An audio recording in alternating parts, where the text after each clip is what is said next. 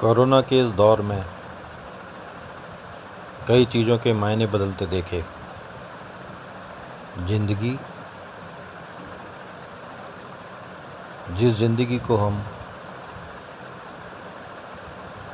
अपनी सोच में, अपनी रफ्तार में थाम के चलने की बातें करते थे। वो दौर और वो रफ्तार। ऐसा लगता है कि उस पर हमारी पकड़ कभी थी ही नहीं। इस दौर से निकलने के बाद